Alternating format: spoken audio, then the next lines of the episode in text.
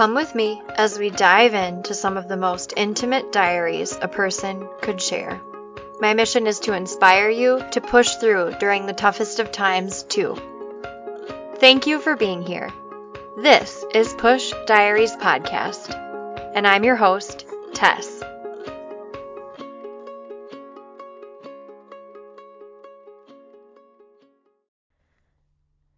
Any second now, we'll be starting.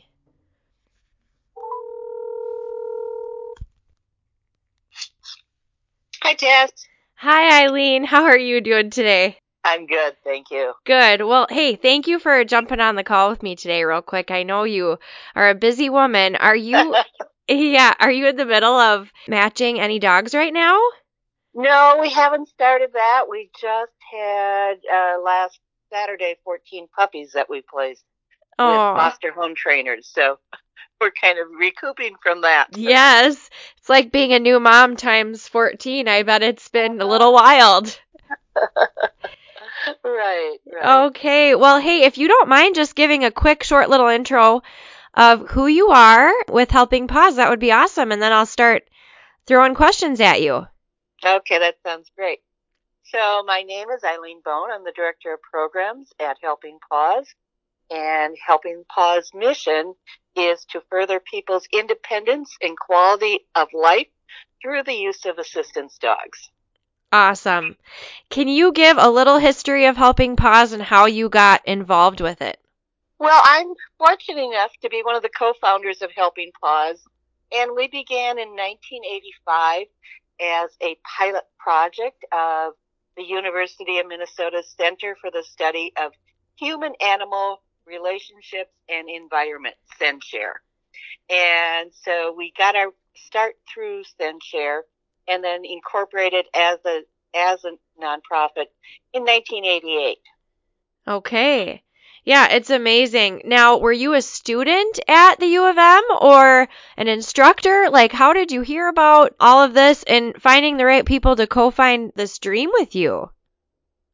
Uh, you know what? It actually the the thought of starting Helping Paws was a discussion with one of my mentors, who was Ruth Foster. Ruth Foster, i along with Dr. R.K. Anderson, both were working at CENSHARE, volunteering there. He was the um, director emeritus of it, and Ruth volunteered there. I worked with Ruth at Twin City Obedience Training Club in training dogs for the general public. And so I had approached Ruth about, you know, there, is there a program in Minnesota like Canine Companions for Independence? That was the only program in the country at that time. And so we talked about it, and then it just was an idea that became something that really happened. Yeah, that's just absolutely incredible. And I'm sure too, with being at the U of M, you were able to really reach a large amount of people pretty quickly that had many different versatile abilities and interests. And as you and I both know, that can only make an organization like this even better. So very, Yes, very, yes. very cool. So you've been with Helping Paws for over, oh my gosh, if I'm doing the math right, 35 years or is it uh, 40 45? I don't mean to date you, but you are the professional here, Eileen. Around 35. We'll hold off on the 45. Right? Well, that's just so cool. I just, you know, I remember meeting you and Sue and Maureen, and I was just blown away at how invested you ladies truly were because, you know, there are businesses and organizations out there that just don't have the type of commitment and dedication that you guys all do. And as you know, you couldn't do any of this without your wonderful foster homes. And so, if there are any listeners out there tuning in today that are interested in donations or program support of any kind, do you want to just give a little blurb about what people can do and kind of who you're looking for? Well, Helping Paws is reliant on volunteers. We could not meet our mission without volunteers. And our largest need is always for foster home trainers. And those are the people that take the dogs into training and commit to two and a half years of attending weekly training classes with those puppies. at our Helping Paws location in Hopkins, Minnesota. So that's our always our greatest need. Organizations always need volunteers to help with events and you know day to day operations at times. It's a little different right now with COVID. Things aren't operating just as normal. Sure. Yes. Well, that's very understandable. And then, do you mind just talking a little bit? I know the listeners and the people that know me know that I have a disability and know that Macy is a huge part of my life, being able to be independent, as you spoke about. Can you talk just a little bit about veterans and how you guys have been able to help them too? Okay. You know, when Helping Paws began, our focus was on assisting individuals with physical disabilities like MS, CP, spinal cord injuries.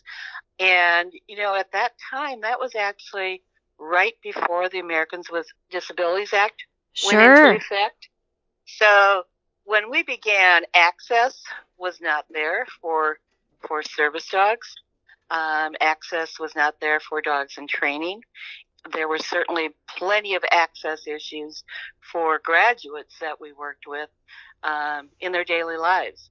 And so it was a eye-opening experience for everyone as we went through that process and change.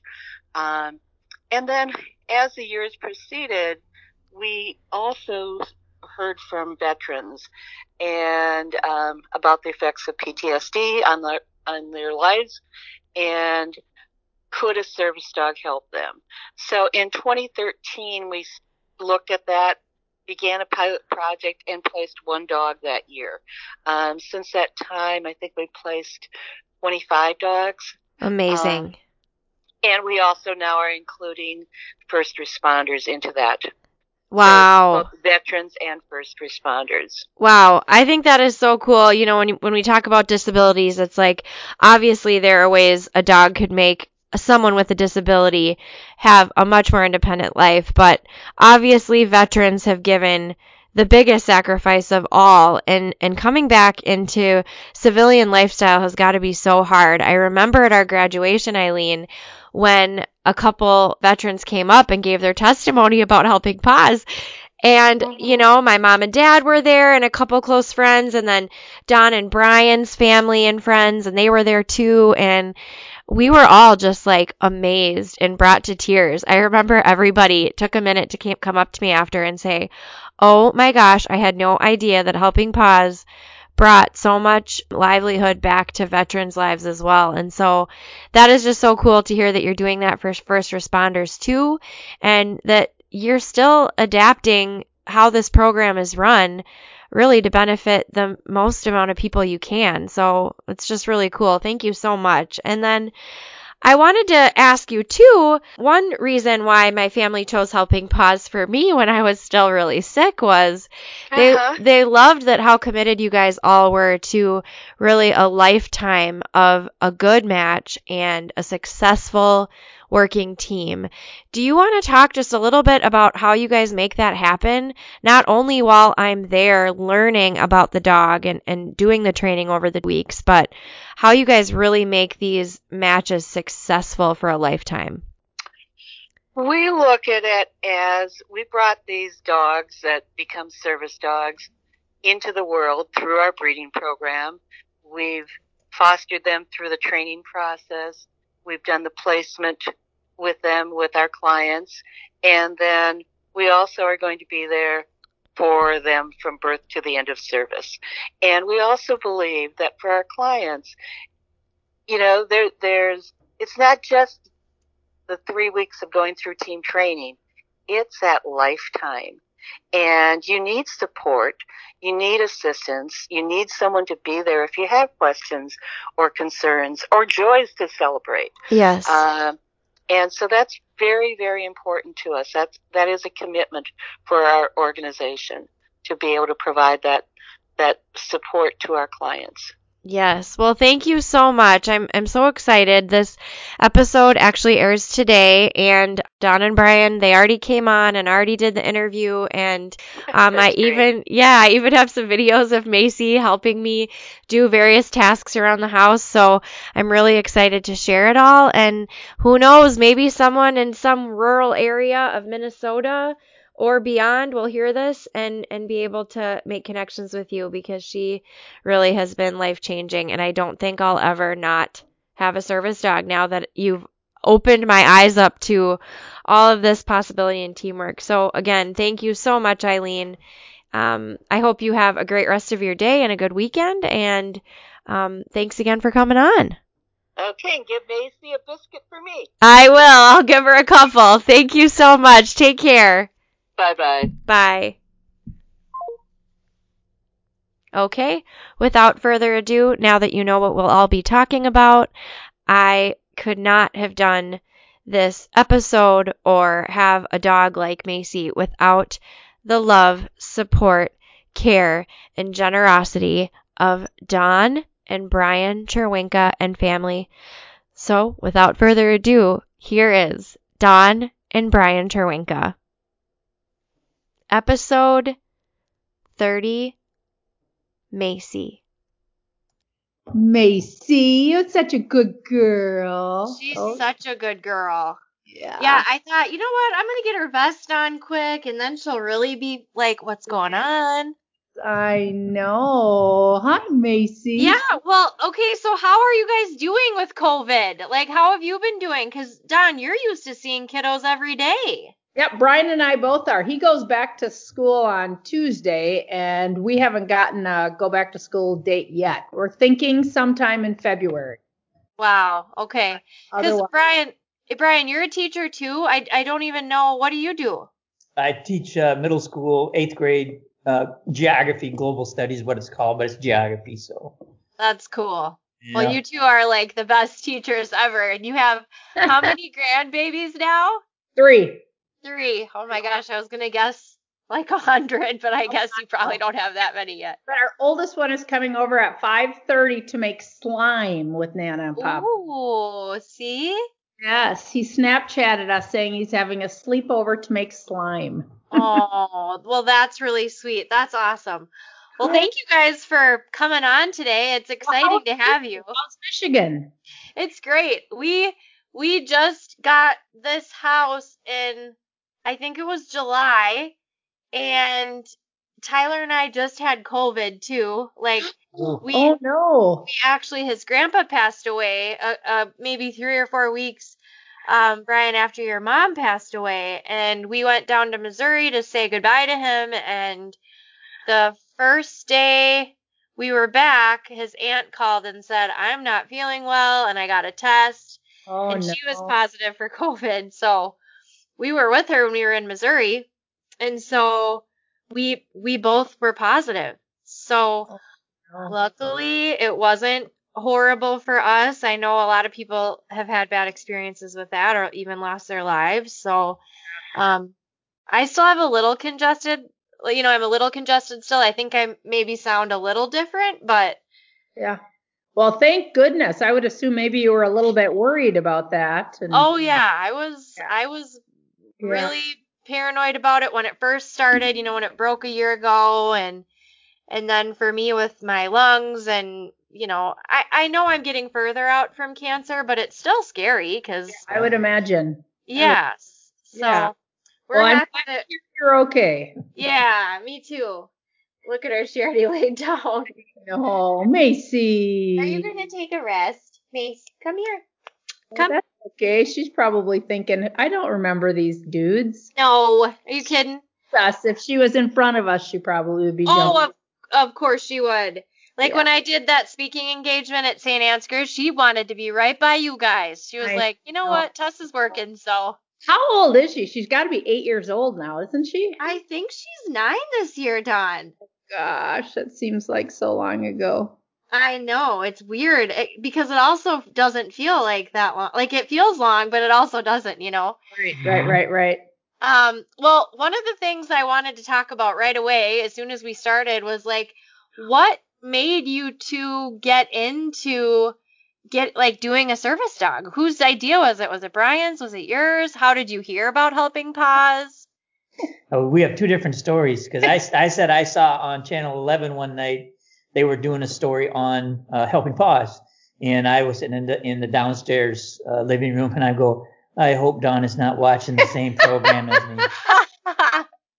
and I and I wasn't, and he didn't even. Did you even mention No. it to me? I don't think so. And then I went um, uh, with a volleyball team to Colorado, and the mom that I sat next to, Karen, also trains for Helping Paws, and she said we were just talking about. She was telling me that she was getting this dog, and she didn't know my passion for dogs, of course. And so on the long plane ride, we talked about it. And I got to the hotel and downloaded the application and filled it out that night. And Wow. and it was after that. I and of course I did. I was on a plane, so I didn't ask him. I told him when I got back, and then he's like, "Oh my gosh, did you see that article?" So it was really a, I don't know, intervention. I don't know, It- but yeah, you were both kind of maybe a little bit curious about it. Sounds like Brian was like, you know what, we have enough on our plate, but Yes, I did. yeah.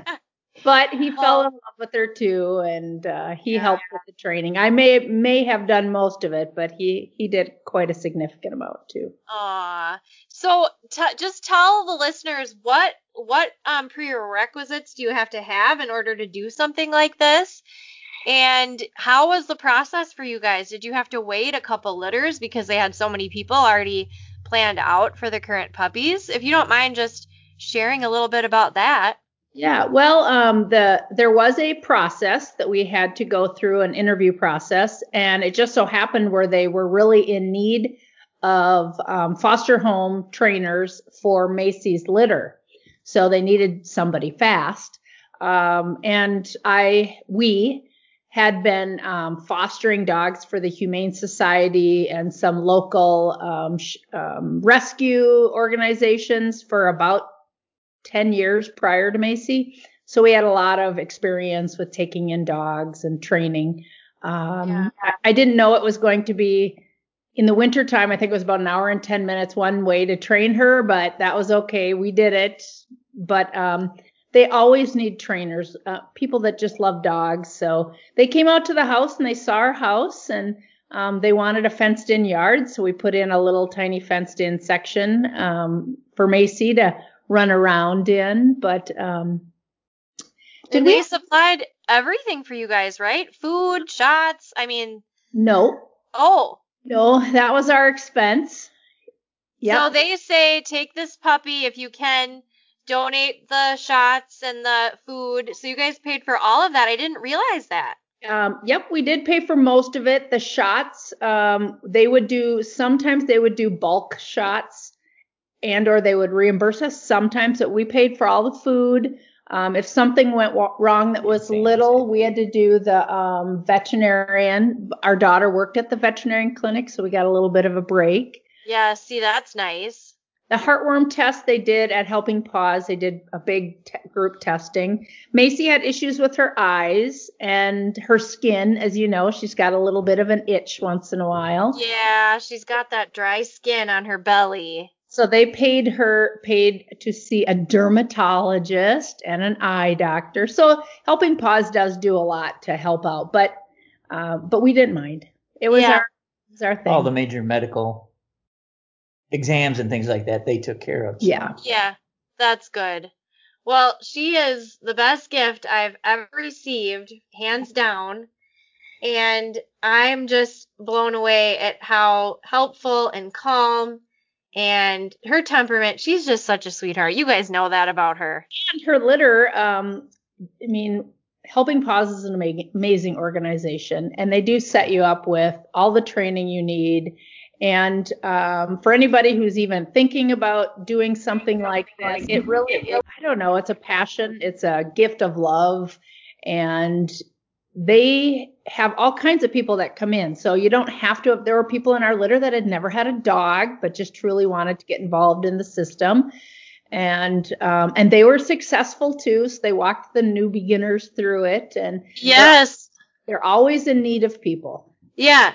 And so, like, do you remember? She was just a little puppy. I was going to grab her little scrapbook you gave me, too, as we mm-hmm. go through this interview, because I thought that would be a fun way for you guys to, like, think back.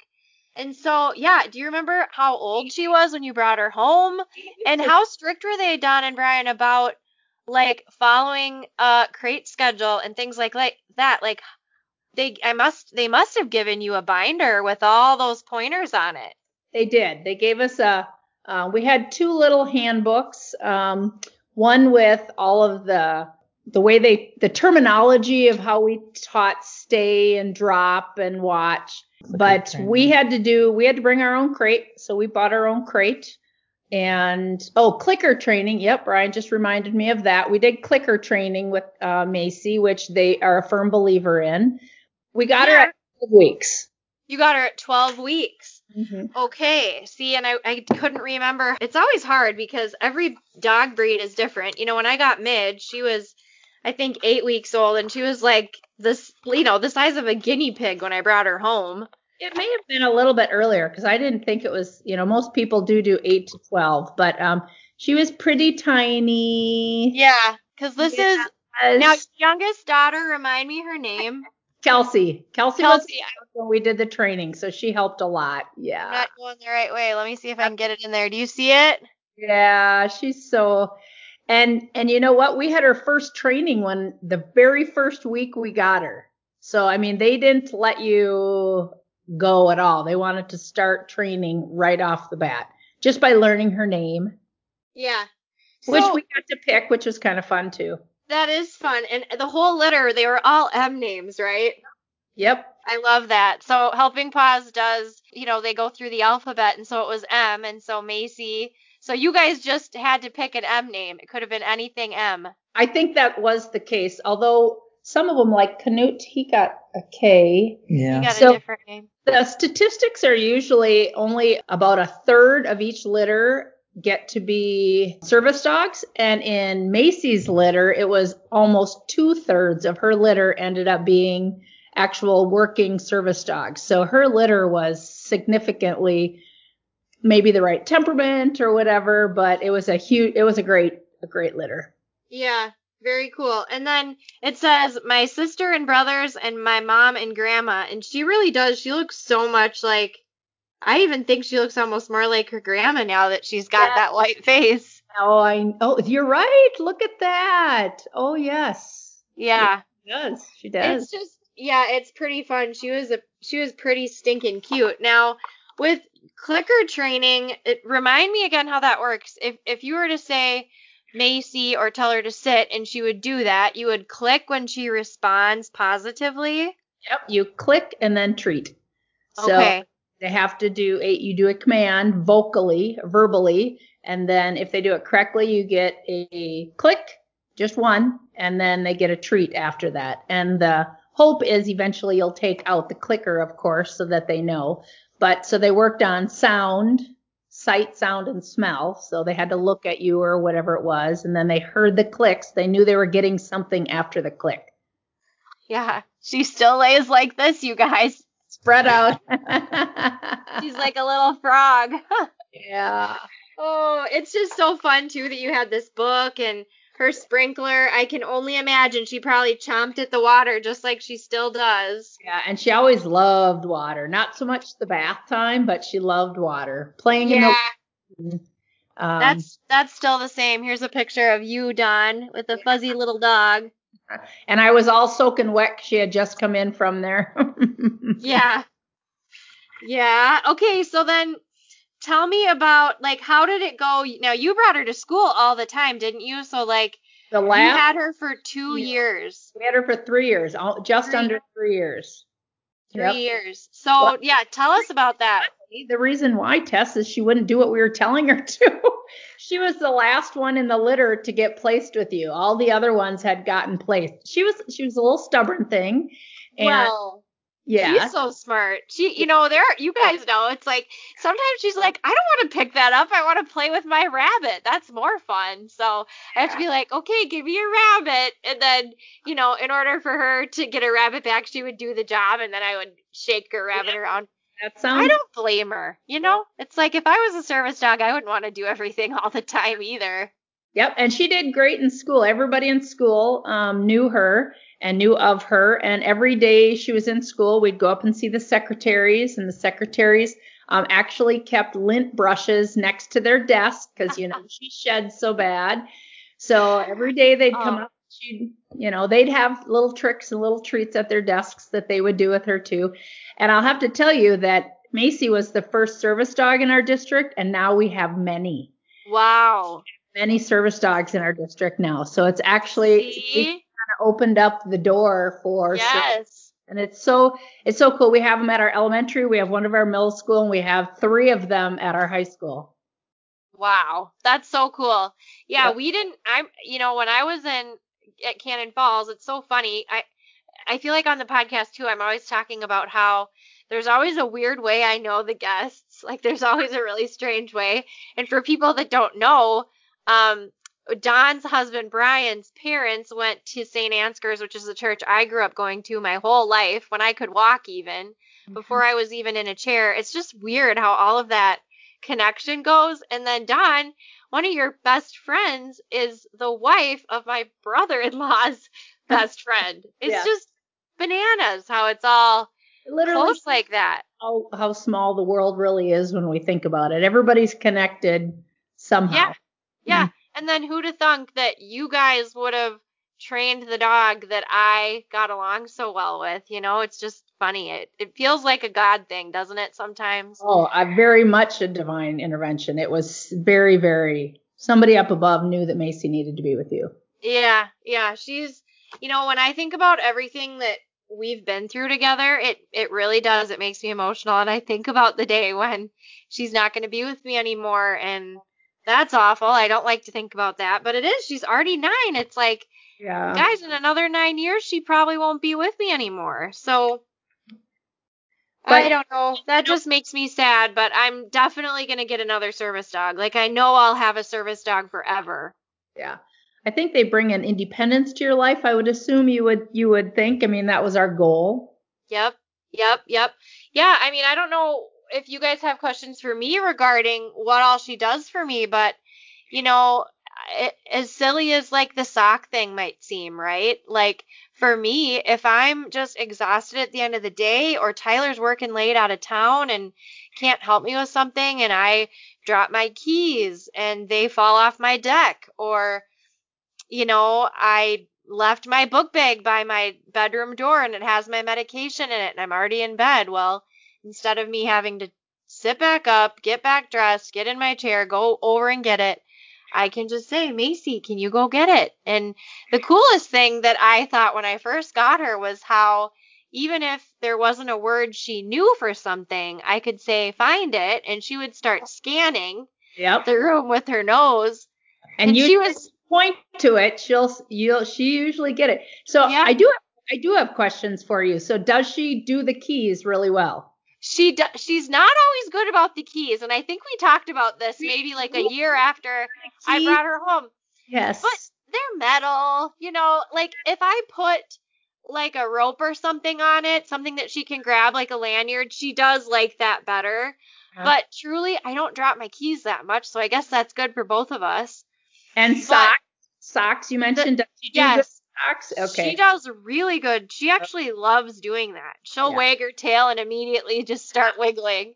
Well, in our Um, case, she used to take our socks, and before she w- realized why, she thought it was a game. She'd take our socks and run around the house Yeah. And snort with them and on them and stuff until we realized, you know, we do the jeans training, take off the jeans and the pants and the socks, and then she did. She really knew what she was doing. So I, I'm happy to hear that she's still doing Oh that. yeah. She and you know, I give her a lot of treats and I tell her how good she is and you know, we do a lot of snuggling too and which is she, important. She yeah, she you know, what she and I have become is so much more than just you know, a working dog. I think some people think like, "Oh, they just take completely care of themselves." And but it really is a companionship where you have to grow that relationship so she's not so stubborn, you know? Right. But I'll tell you guys, I I think she was the third dog that I met. In fact, I know she was. Um and so I met the first dog and I met the second dog and the first one was like really hyper and I had to tell it like five times a command and really look at it in the face and like use my hands and Yeah. she just wanted to get back home to you guys so bad. Macy got out, was sweet, you know, gave me a few tail wags and gave me a lot of kisses Yeah. and you know begrudgingly she did everything for me without without raising a stink Yeah. Well, I have to tell you the day that um that you guys selected each other is what they, you know, they call it. Um she had been on 3 of them prior to you. And I I think they scheduled you towards the end or you had heard about it kind of after some of the other groups and every day I would go home and I would just cry because she she hadn't chose because they let the dogs choose their partner. And I kept telling Brian, we did something wrong. And I was crying because she wasn't selecting anybody, but yet I was crying because we still got to keep her. Because if she didn't Yeah. select anybody, we would get to keep her. And they said, okay, we're going to try it one more time. And it was that time. I'll start crying. Wow. I'm going to start crying now. But we got a call saying Maggie, uh, Macy walked out, set her head on your lap, and everybody in the room knew that it was going to Yeah. Yeah. And uh, you know, like I said, Dawn and Brian, she's such a gift. I I cannot imagine pouring my heart and soul into a dog for 2 years or 3 and then the whole time also knowing that like okay, she's going to end up with someone else. That's like that's such a huge gift. Like and again, I went through my cancer stuff and you know, obviously my tumor was a big surprise to me. It's not like I expected something like that in my lifetime. And so having her snuggles and her kisses and her head in my lap when I felt like just complete garbage, she just has been such a blessing. So I can't thank you guys enough for Well, her. we She's, were very happy with who she chose. And then on the way home, his sister called me and said, um, is Macy at training today? And it was in a weekday in the summertime. And I'm like, yeah, why? I think I just saw her on somebody's Facebook. And I'm like, well, who?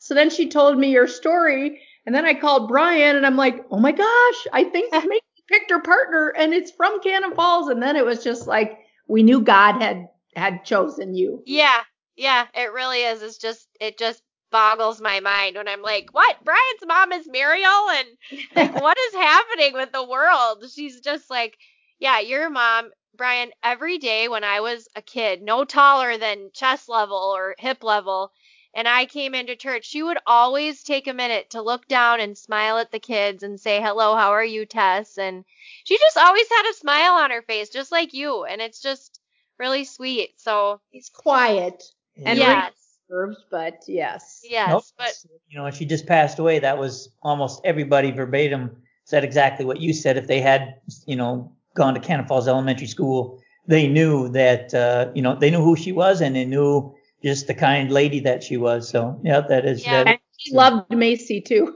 yeah, yeah, yeah. She's just she's just so great. So yeah, that had to have been so hard though. Yeah, to get that call. Like you're so happy, you're proud of her because you're like it's kind of like a kid, you know? Yeah, like oh good, my daughter went to college and found a job she loves, and now she's gonna go do that. It's kind of the same thing, right? Like what did you guys think? I know, Dawn. I remember telling you if my cancer comes back and I pass away within the next like three years, I want her to go back to you guys.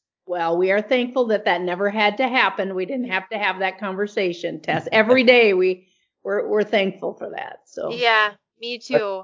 the hardest thing that night, probably, I think when we walked her across the stage to you and you knew, you know, it's like giving your kid away at, at a wedding. It's that you knew she wasn't coming back and, but Yeah. what she was meant to do is what she was going to do. Yeah. She just has fit so well into our family. When you ask how Michigan is, it's wonderful. I love it out here, but I miss my family so much. Like, that was a huge adjustment for you because you guys were all living together and then all of a sudden, oh, I'm leaving. Yeah, it was crazy. So Tyler and I met in Winona when I was living at my sister's house after after my cancer and disability. And we met on a dating app. And not not a very good one either. It was Tinder. and um we went on a couple dates, but first we talked for an entire year. And Tyler met Macy. Macy came on like I think my second and third and fourth dates I brought her with and she loved Tyler and she loved my fam, you know, she got along with my family great and you guys know my dad, he's like obsessed with Macy. He loves the heck out of her. And she's so good with the kids too. Like she really loves the kids. She'll just lay down in the middle of their p- toys and you know, she'll take Joseph's stuffed animals and snort at them and so how is it going out there? And I know that Tyler has a job and that's what took you there. Yep, And- yep, yep. So we we dated, yeah, for like two years, and then his job in Winona was kind of going down the chutes, and he wasn't really sure. He kind of got cold feet, I think, which I don't blame him because I know there's there's a lot of things with any relationship, and then being out of state, trying to date a girl in a different state, and you know I get all of that, but I'm so thankful that God brought us back together. But We were ever too since happy when I started seeing pictures. I'm like, they're back together. Yay. yeah, yeah, it is exciting. And so when we were talking about like, okay, well, what makes most sense for us now that we are going to move forward and we want to get married and stay together and really, you know, do this life together. Um, I'm just scratching at the bed trying to burrow into a donut hole, but not going to happen because it's a thick dog bed with a cover on it. Midge, come here. So, um, anyway, we we decided to get back together and we moved. I moved out here, and because you're right, it's like we had I think three generations in that house all together. My know. mom and dad, me, my sister, and then her family. And you know, I wanted Linnea and Joseph to to have more freedom back, and I knew that I knew I could stay in Winona, but it's like I knew I didn't want to just stay there forever, right? Because before I got sick, I wasn't living there. And so, you know, I thought, gosh, you guys, I mean, you know what it's like in some rural parts in Minnesota, whereas out here in Michigan, I'm 20 minutes from Ann Arbor, and there's so much for just wheelchair adaptive, you know, community around here. And so that's really been huge. Oh, really? Um, yeah, they have like a spinal cord awareness support group where there's people of all walks of life, of all ages that that go to those support groups. So it's just been really good for community, but again, I miss my friends and family and I bet. yeah, so it's been a blessing and then without us even planning this, Tyler grew up coming to this house all the time when he was a kid. And um, it's beautiful. It has a huge yard for the for the dogs to run and play. I'm gonna take a picture of my backyard and I'll send it to you guys on your phone. But we're just so blessed to be out here. We I we feel with a big lawnmower, like a big like golf Yes. course lawnmower. yeah, it's a zero turn. It's insane, but Tyler lifts me up on it and it is completely hand controlled. So his grandpa, you know, we have to pay for this house. It's not like it's free to us, but basically we're going to be paying rent on it for 10 years. And then once we're here for 10 years, then we'll get like a $70,000 mortgage or something. cool. So, yeah, it's pretty neat that they're like letting us do that. We also built a, a lift platform, so now I can get into the house with Cool. this lift. Um, cause it's a two story. The garage is underneath me right now. And so when you drive up to the house, you really can only get up here by taking the stairs. So that was huge. The Cerebral Palsy Association of Michigan actually has um, loans for you know home projects. So I was able to get a twenty five thousand dollar loan from them. Then the loan cost like twenty two thousand. So it's expensive. It's not easy. You know I I can only imagine how hard some of the stuff would be for someone who didn't have you know an education or a good job or savings. You know so we feel very fortunate to be able to paint all this wood paneling whatever color we want and it's the the yard is just fantastic you know I'm sure that the dogs love to go out there and Macy get you get to throw her balls around or tennis oh, balls. Oh yes you guys know she loves those balls and when i'm mowing the lawn on that zero turn in the summer she'll i'll throw a ball you know only 12 feet away from me she'll go pick it up and then jump up on the side and give it to me and Uh, she'll go along with me the whole way and then she'll get tired and she'll just lay in a spot where i already mowed and watch me very cool.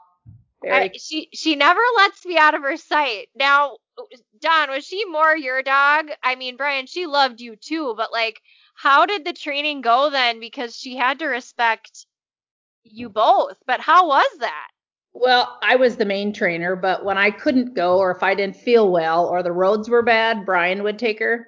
Um, they didn't like us skipping. Um, we lived farther away than most people, so we ended up having to for snow and stuff. But So she would respond to Brian. Brian did really great with her. I had a more kind of a boisterous. You were the teacher. I was the teacher. So, but and I have that type A personality it has got to be done my way. But uh, Macy, well, and then our kids too. You know, at that time we we had one still at home. Yeah, think, Ashley was still at home there for a while. I think she'd come home from school. Yeah. Yeah. So I mean, they were all a part of it too. And Ashley had a dog, and we had two other dogs. Only two with Macy. So I think we had Yeah, three dogs in the house. So so how did she get along with the other dogs? Like loved that them. had to have been it was fine. Oh yeah, I loved them. Macy, Yeah. and I know that Macy loves your little midge too. So Yeah, she does. She, you know, I always tell people if I'm at the dog park or wherever going for a walk and I'm throwing the ball with her and her leash is off, you know, they're like, "Is she friendly? Can I pet her? Can my dog say hi?" I'm like, "Yes, of course." Like, Yeah. you don't have to worry at all, you know. Yeah. And it's hard, you know, at, when you're when she's a service dog and she's supposed to be working. It's I'm happy to hear that those people actually asked you for permission because um, when I take so I'm taking Sadie, our golden now that I she's a trained um, Therapy. therapy dog. So I've been taking her and technically she doesn't have to be asked because she is a therapy dog, not a service dog. So the kids knew that I had Macy there, the pe- the staff that was still there, and so they asked to, can I can I pet her? Should I not pet her? So, Yeah. Yeah. Well, she she does so great. And I think what's cool too about and maybe you guys know better than I do with Goldens, they don't always, you know, Macy isn't the type where if we're walking through a crowded crowded grocery store, she might smell one or two people, but generally speaking, she stays pretty well focused with where Mhm. I'm headed and what I'm doing and doesn't really she's not the type that just has to say hi to everybody. Whereas if I took Midge in the grocery store, she would be jumping up on everybody's hip saying hi. So temperament and that's what they were trained you know we had the whole last year we had macy she had to go into ace hardware we took her to menards many times Sporting and you took her on a plane too, right? Yeah, tell me about some Well- of that. I she didn't you got to fly with her but we had to train her on a plane they had a training plane that they used so we had to do that a couple times and she did well but we never got to fly with her like you yeah. did right Yeah. fly She- with her Yep, I have a few times and she did she was very she was a little nervous when we got on, you know, she wanted to go on the plane before me and scope out where I was headed. So it was actually really cute. I just to- told the pilot and the one of the women in the front, the stewardess, I just said, if you don't mind, like she doesn't need, you don't need to hold her leash. She'll just go on before me. And so she did. She went on the plane, went about halfway down, spun around, and then waited for me to get rolled on.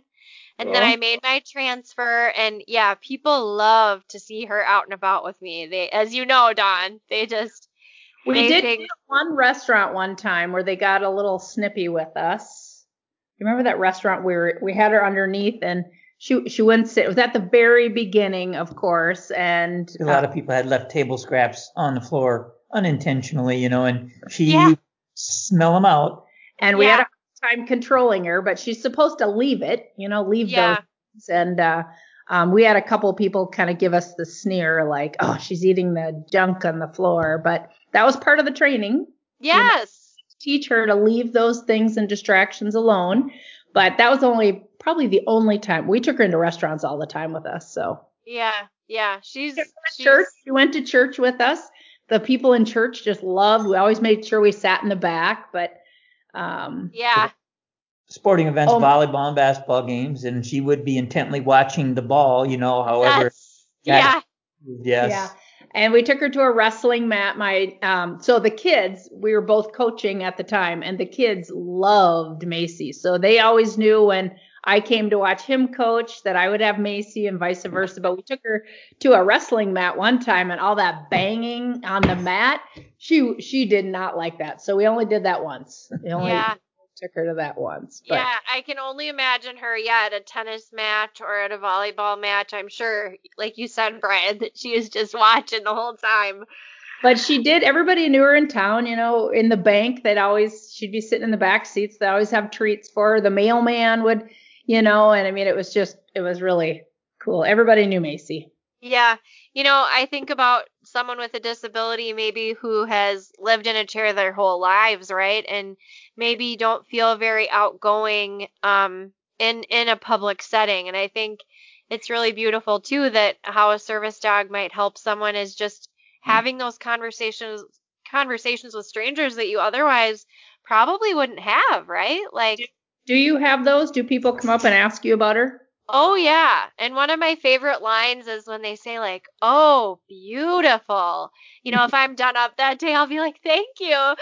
We we get that a lot, you know. I'll kind of pretend like they're talking to me, but absolutely yes. Or or people will and I'm sure they did this to you guys too like, "Oh, my dad always had Goldens when I was growing up." Or, you know, Yeah. it, they're such a great family dog that so many people know them and you know know what they're like and they want to talk about it and every now and then Like that that doesn't shed quite so much. right if she couldn't shed We were vacuuming every single day we Yeah. had her. And that's just a little, you know, minor thing, of course, but it was like, oh, it Even if- it's sure, you you know, when you brush her, it's like, how do you how does your hair fall out like this? right right. How can i brush her every day and have the the undercoat still coming out? It is it's insane. I i cut you know maybe like a month ago i didn't want to go to the groomer because of covid and all of that and i thought you know what i'm going to try to do her haircut and so i did it and she looked a little choppy for a minute but her hair grows back so stinking fast and now she looks Yeah. great and Yeah. Yeah. she does she And- sheds a lot but eh, it's okay i love her It- It is. It is. Yeah.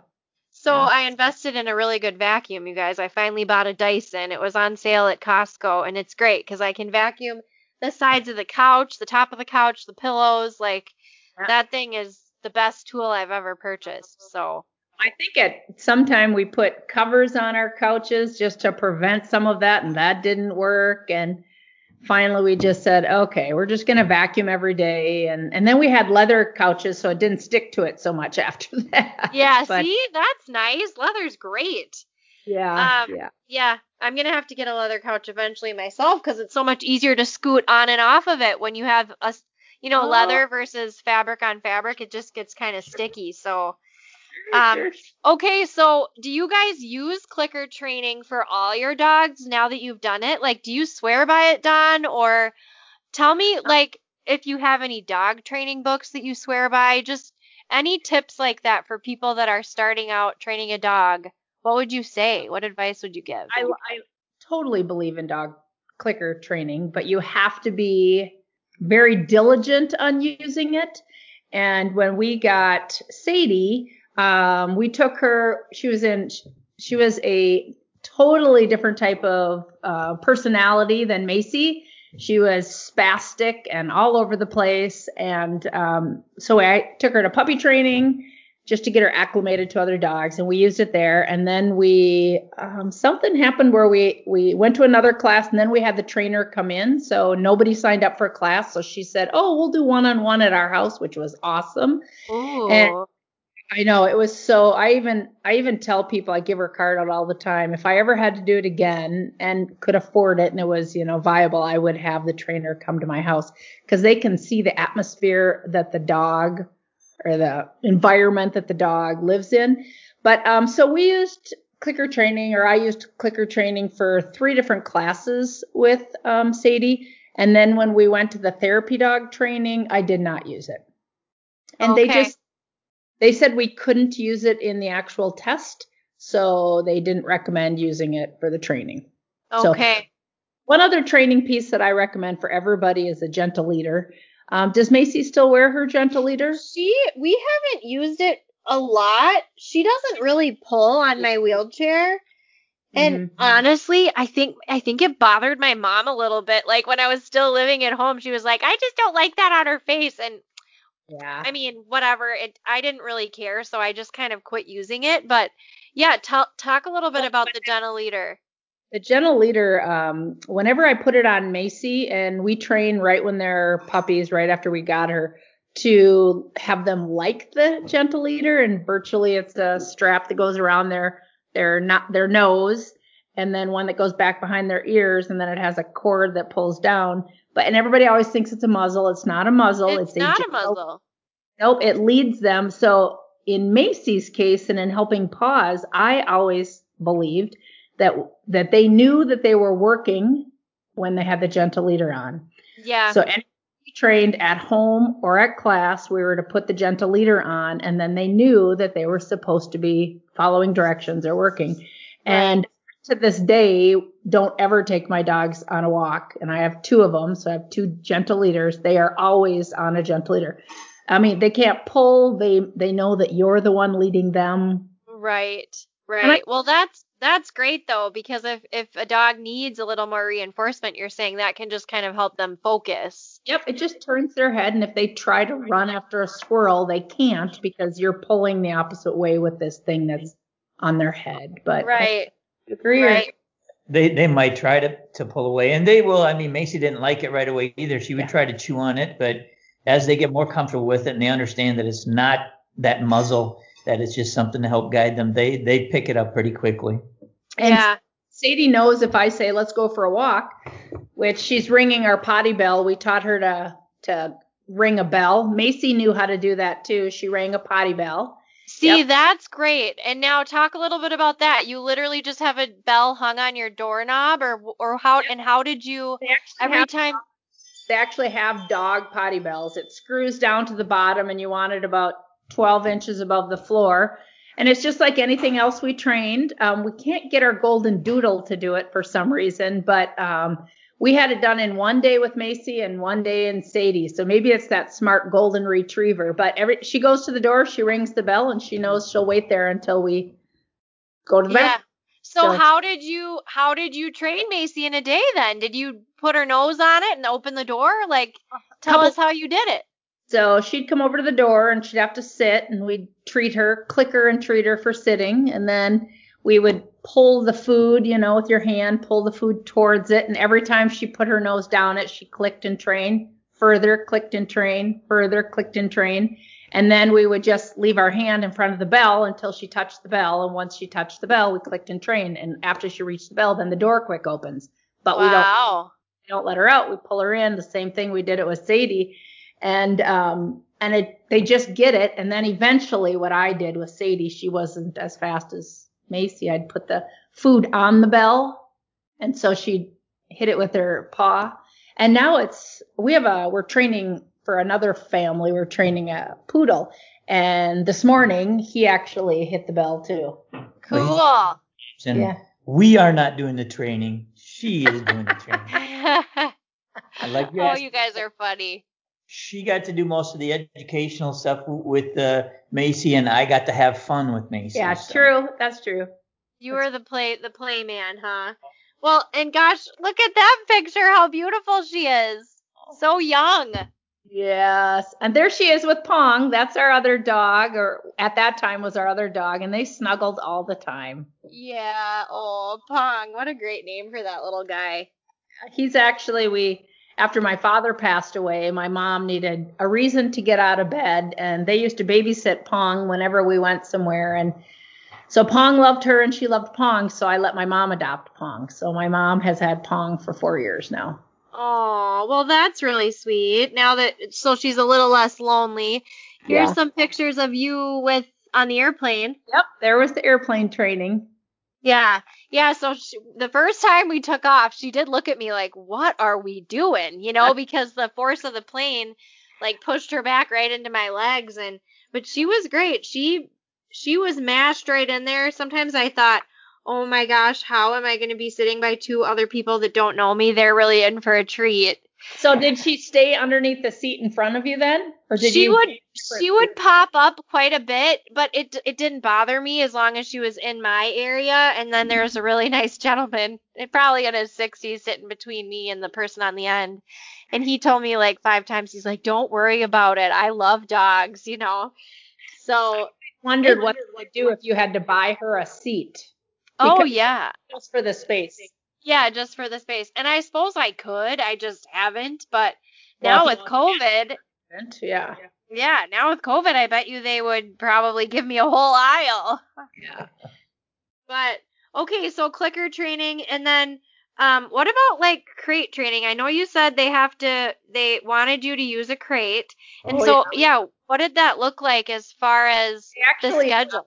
That's one of the requirements, and I actually think it should be a requirement for any puppy. Um, and the crate is becomes for the dog a safe place. So it's very good to get that relationship with the dog and a place that's just theirs.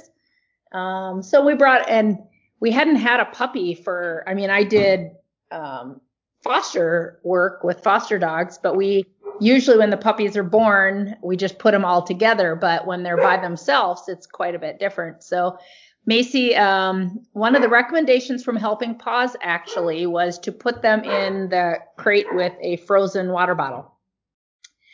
And I don't know why. Well, we got her in the summer. That could have been why. And then we slept on the floor next to the crate. So if she if he if she popped up, then we'd take her out to the bathroom. We'd put her in there. We'd put our hand in the kennel and just kind of rub her so she knew we were there.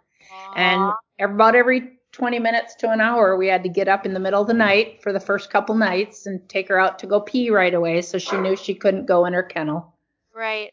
Yeah, I did kennel training with Midge too, and there's a book called The Art of Raising a Puppy by the Monks of New Skete. Have you heard of that book? Mm.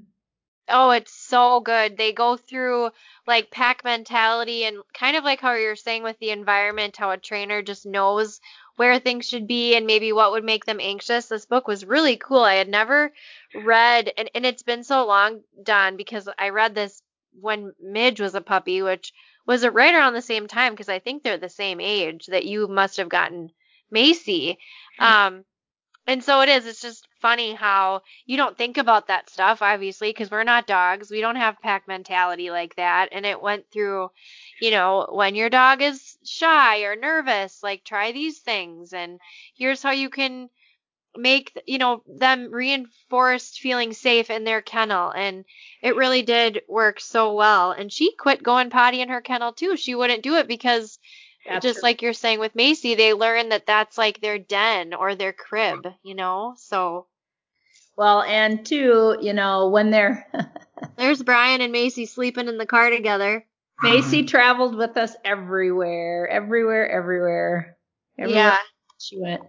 But you know, in the the kennel after that first initial, it's a place to keep them safe, but it's also a place for them to feel safe. And our dogs, when we're sitting here watching TV, will still go find their kennels and lay down, even though we're not having them kenneled. But Macy went through a stage when she was about a year. Remember that she refused to go in her kennel.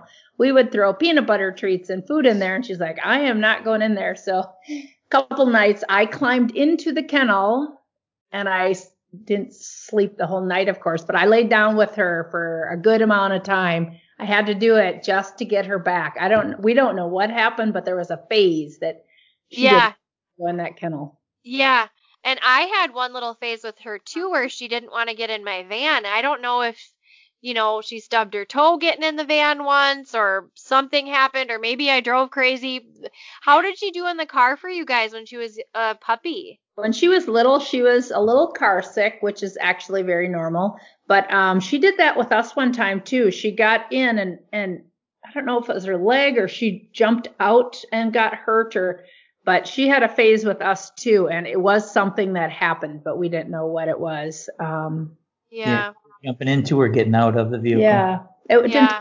but yeah so that doesn't Yeah. surprise her traveling in the van she travels well Oh yeah, she does really well. I always tell her like Macy, you can come up on the passenger seat or jump up on the back bench because I just think that would be more comfortable. But she really likes to be on the floor because it's totally hollowed out in there, and and I put a little mat down on the floor behind the driver's seat, and so she just curls up behind me and kind of hugs the wall, and and she's Um, always liked to be one that sprawls.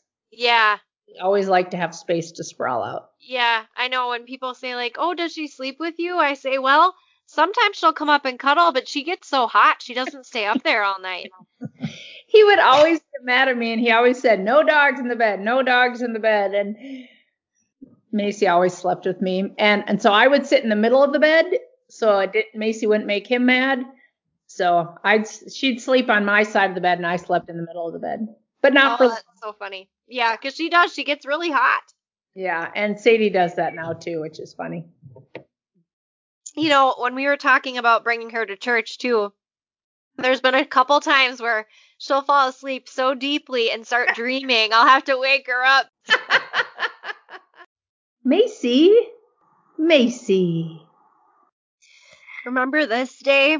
This was like, look at how different you look, Tess. I know. I was 185 pounds when I was on my chemo mm-hmm. because of the steroids. Yeah. And so it did. It took me probably a good three years to get back to normal. Yeah. I think that was the day we met you. Yeah, I think I can't remember, Dawn, if I had met you once before, but I Think- think that yeah. was the night you guys brought her dog food and her bed and her toys. Could be. Could be.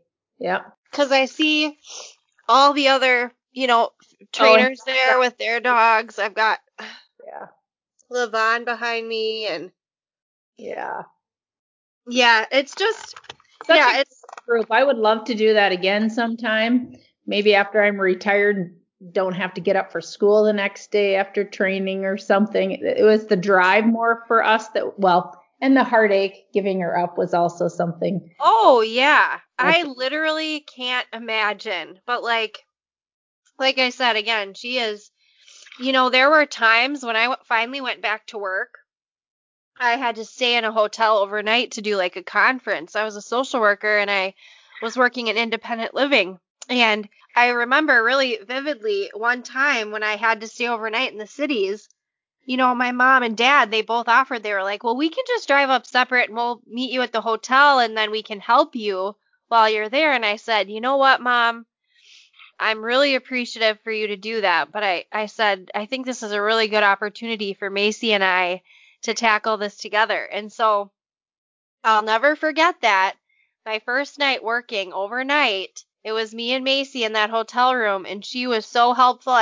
Of course, the first night, uh, you know, when I cath and I have to lay flat, I had dropped my mirror off the side of the bed, and it was like, of course, on the on the end of the bed where I could not reach, I'd have to like sit up and turn around and scoot to the edge of the bed. And I thought, oh my gosh, could you imagine if I fell off the bed and had to have the the hotel staff come up and get me back into bed? I thought, oh my gosh, thank God I have Macy.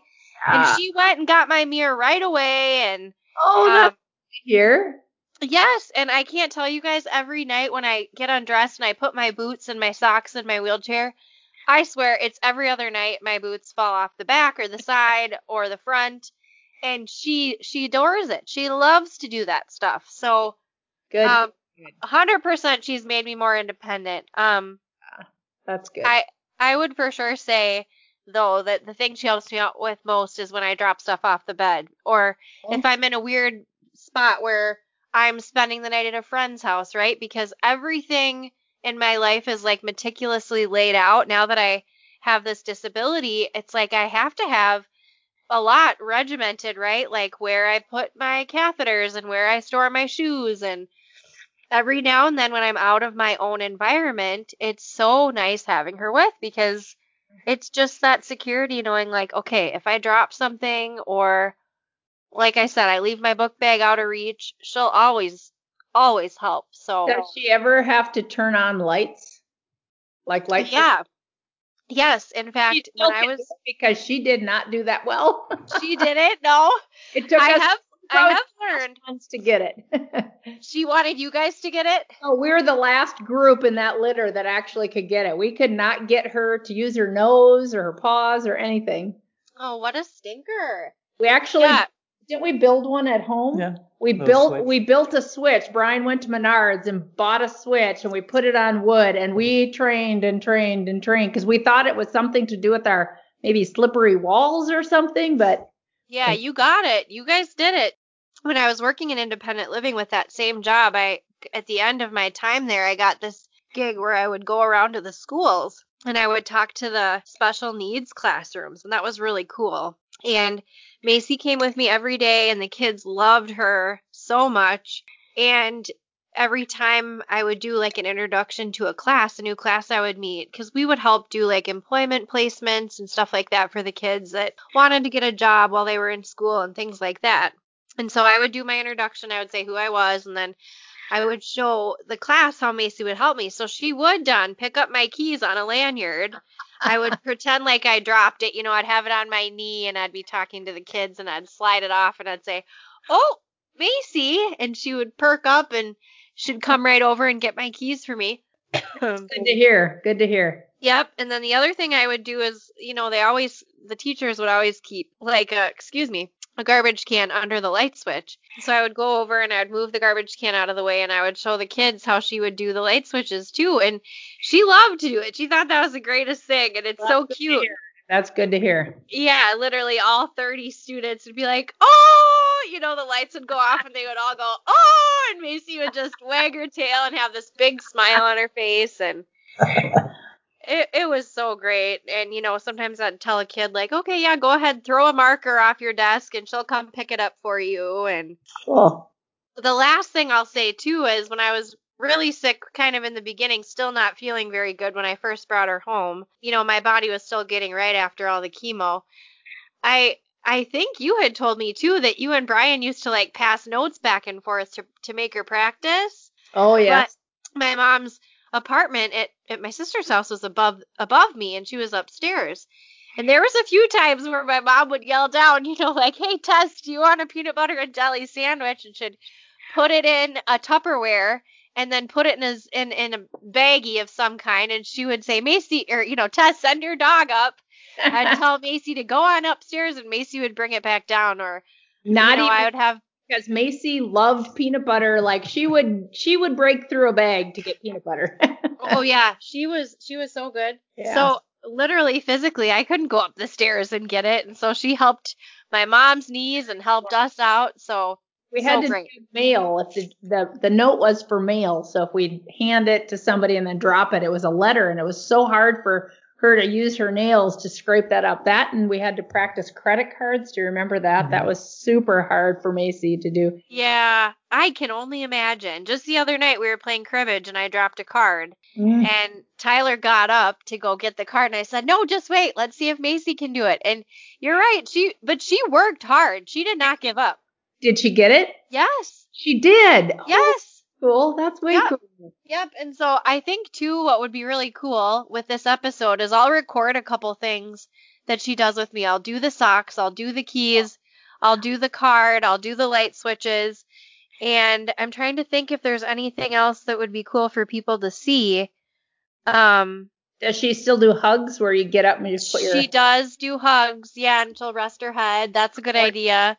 Favorite? Yeah, she's just so sweet. it's you know, and it's good for people to see that she's not just a working dog for you, that Yeah. is a partner in life, you know. Yeah. And it is hard because I, I you know, I've had a couple people too, kind of like your experience with that woman who kind of gave you a look. Um, we went to a hotel once and I had Tyler with me. It was Tyler and I and Macy. And they kind of looked at us thinking like, "Well, why do you need a service dog if you have a able-bodied person with you?" And it's like, "What are you talking about?" Like obviously if Macy can take some of the burden off of Tyler, that's a good thing, not a bad thing. What do they think they're he's going to be around you 24/7 while you're there? I mean, Right. and It's and, just odd.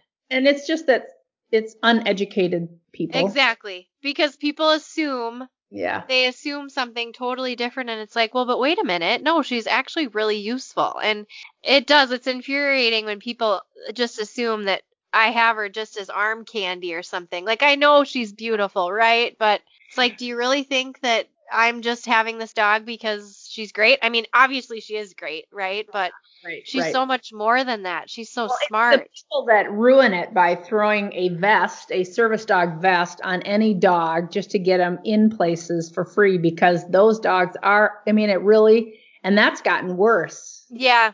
Worse. And like, I could buy a therapy dog jacket for any of my dogs for twelve ninety five and not do any training, Yep. but I have to pay yearly uh, memberships to have her certified and they send me something to put in the jacket to make sure and it's the people that want to work Yeah. And that kind of wreck it for all of us that have Uh, that. yeah, absolutely. Well, and then you think too, obviously, any dogs at your house or my house aren't going to go bite anyone, but you just never know. And, For sure. and a lot of those dogs, I'm sure, don't have the proper training if they are under stress or someone does something that makes them aggressive. You just never know. So it is hard, but. Are there any like reading materials or websites that you guys would recommend to people that are looking for, you know, I said The Art of Raising a Puppy by the Monks of New Skete. That's a really great one, but Dawn, what yeah, what resources do you use? I'm I'm a big time visual learner, so uh, if you get a new puppy, I think going to a puppy class is very important. And it's not just for um, you, the trainer, but it's good for a dog. Like we're training this standard poodle right now, and it just needs behavior and socialization um, training. It has gotten much better when we are training him with our other dogs. So puppy classes, the dogs really, really do watch what other puppies are doing right to get a treat.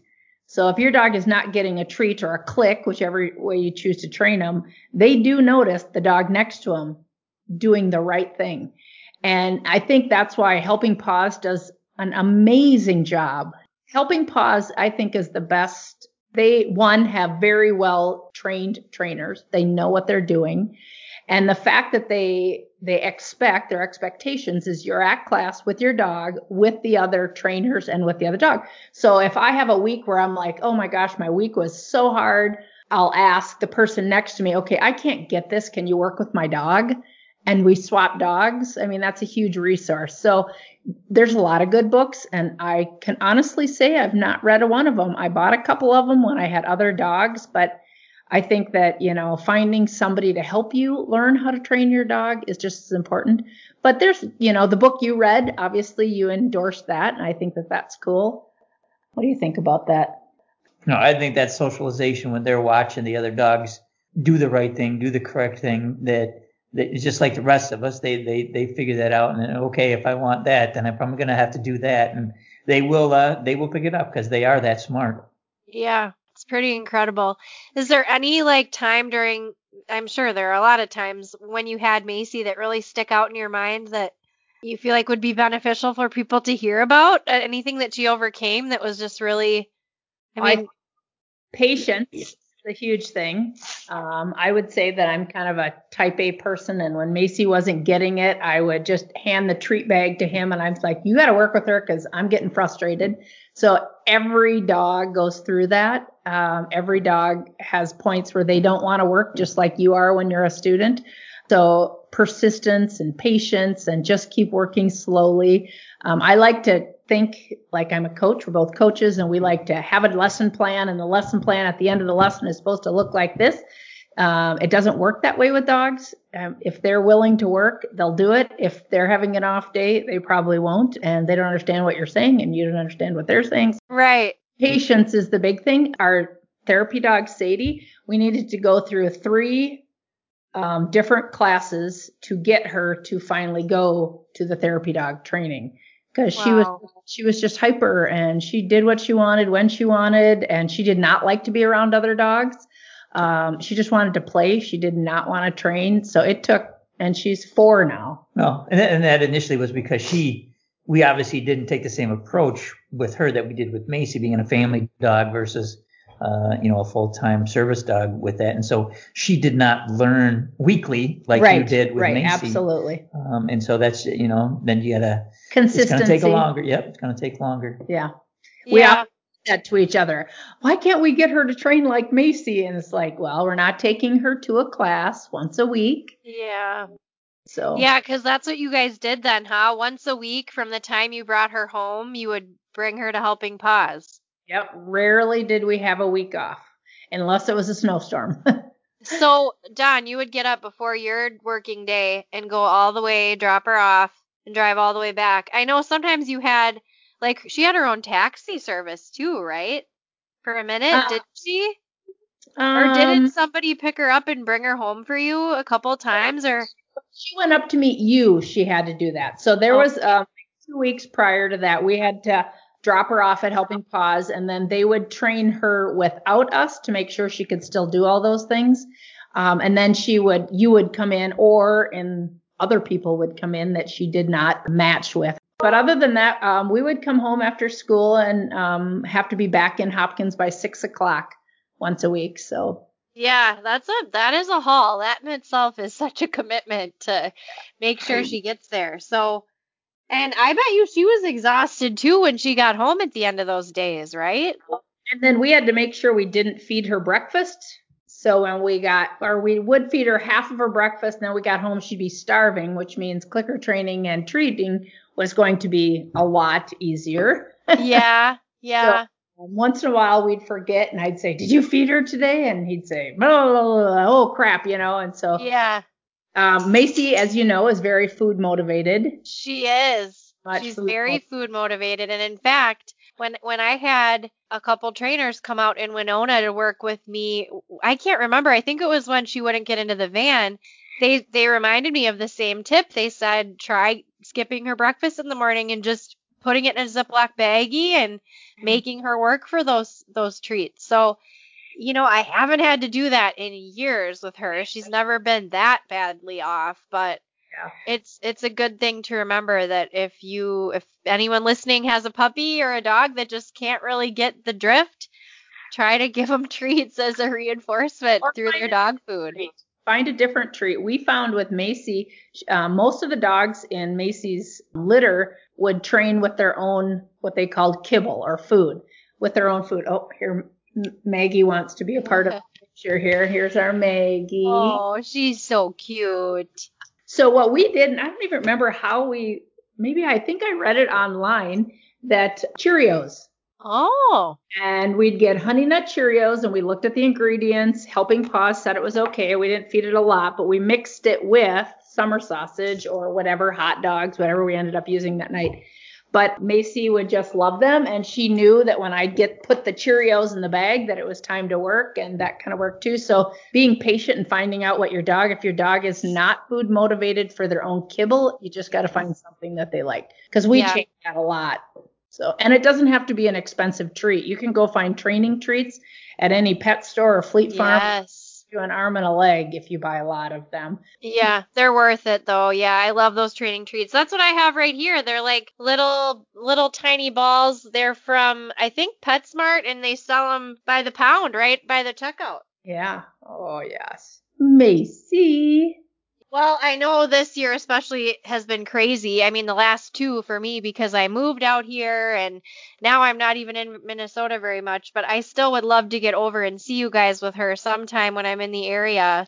We had actually said last summer we were with all the COVID, I said, let's just get in a car and go somewhere. And both of us at different times had said, maybe we could go to Michigan and see Yeah, you you're Yeah. more than welcome if you're ever out here. Seriously, come on out because it is it's so fun in the summer. You guys are so much to do. They have like the cherry festival and their like co-op thing that happens on Saturdays is huge and people come in from all over. They have goat meat and cheese Yeah. and beeswax candles, like just everything you could imagine and more. It's just really great. Um I I will definitely keep you guys in the loop as far as when I come back there. It's ridiculous that I've had her for how many years now did we say? 8 well, 6 years cuz I got her in 2015. So, yeah.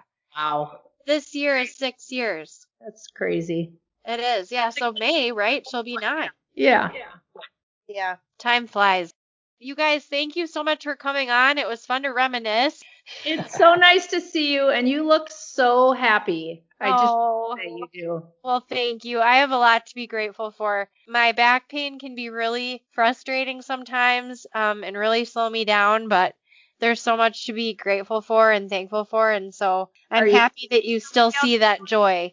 Are you seeing somebody out there for that? And Well, yes, I have a really good physical therapist. She's an awes- awesome specialist. I miss my surgeon at Mayo Clinic. Like, there's no one like him. I'm sure you guys aren't surprised to hear that, but, um, you know, I, the doctors out here just don't know me on a personal level. They don't know what I've been through, and so it's just a little bit harder to get them to understand. But Yeah. I'm also really thankful that I went to school for social work because I can advocate for myself a heck of a lot better.